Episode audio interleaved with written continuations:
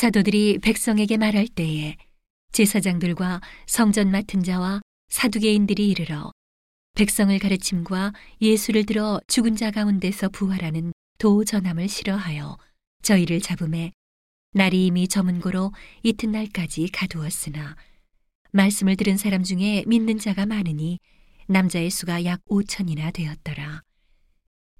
이튿날에 관원과 장로와 서기관들이 예루살렘에 모였는데 대제사장 안나스와 가야바와 요한과 알렉산더와 및 대제사장의 문중이 다 참여하여 사도들을 가운데 세우고 묻되 너희가 무슨 권세와 네 이름으로 이 일을 행하였느냐?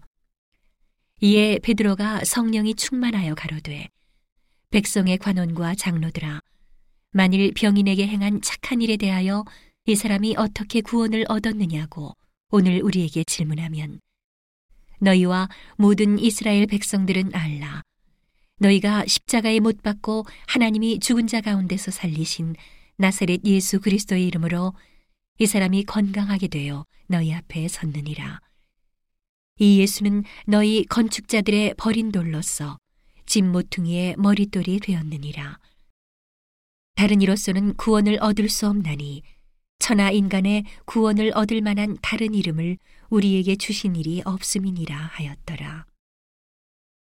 저희가 베드로와 요한이 기탄 없이 말함을 보고 그 본래 학문 없는 범인으로 알았다가 이상히 여기며 또 그 전에 예수와 함께 있던 줄도 알고 또 병 나은 사람이 그들과 함께 섰는 것을 보고 힐난할 말이 없는지라 명하여 공회에서 나가라 하고 서로 의논하여 가로되 이 사람들을 어떻게 할꼬 저희로 인하여 유명한 표적 나타난 것이 예루살렘에 사는 모든 사람에게 알려졌으니 우리도 부인할 수 없는지라.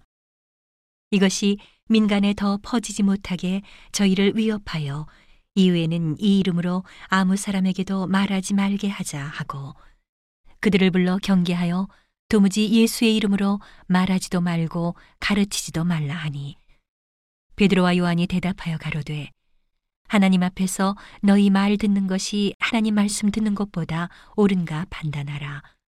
우리는 보고 들은 것을 말하지 아니할 수 없다 하니 관원들이 백성을 인하여 저희를 어떻게 벌할 도리를 찾지 못하고 다시 위협하여 놓아주었으니 이는 모든 사람이 그 된 일을 보고 하나님께 영광을 돌리미러라. 이 표적으로 병 나은 사람은 40여 세나 되었더라.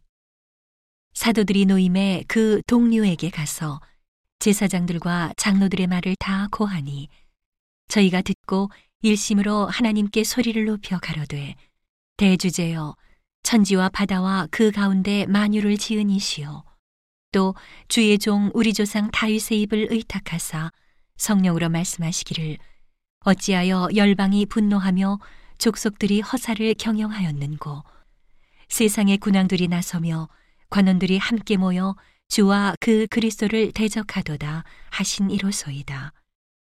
과연 헤롯과 본디오 빌라도는 이방인과 이스라엘 백성과 합동하여 하나님의 기름 부으신 거룩한 종 예수를 거스려 하나님의 권능과 뜻대로 이루려고 예정하신 그것을 행하려고 이 성에 모였나이다.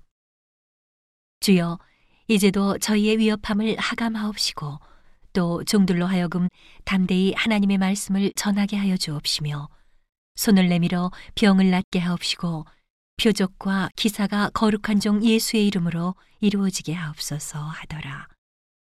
빌기를 다음에 모인 곳이 진동하더니 무리가 다 성령이 충만하여 담대히 하나님의 말씀을 전하니라.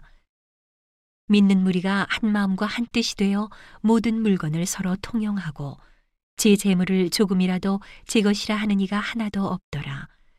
사도들이 큰 권능으로 주 예수의 부활을 증거하니 무리가 큰 은혜를 얻어 그 중에 핍절한 사람이 없으니 이는 밭과 집 있는 자는 팔아 그 판 것의 값을 가져다가 사도들의 발 앞에 둠에 저희가 각 사람의 필요를 따라 나눠 주미러라. 구브로에서 난 레위족인이 있으니 이름은 요셉이라. 사도들이 일컬어 바나바, 번역하면 권위자라 하니 그가 밭이 있음에 팔아 값을 가지고 사도들의 발 앞에 두니라.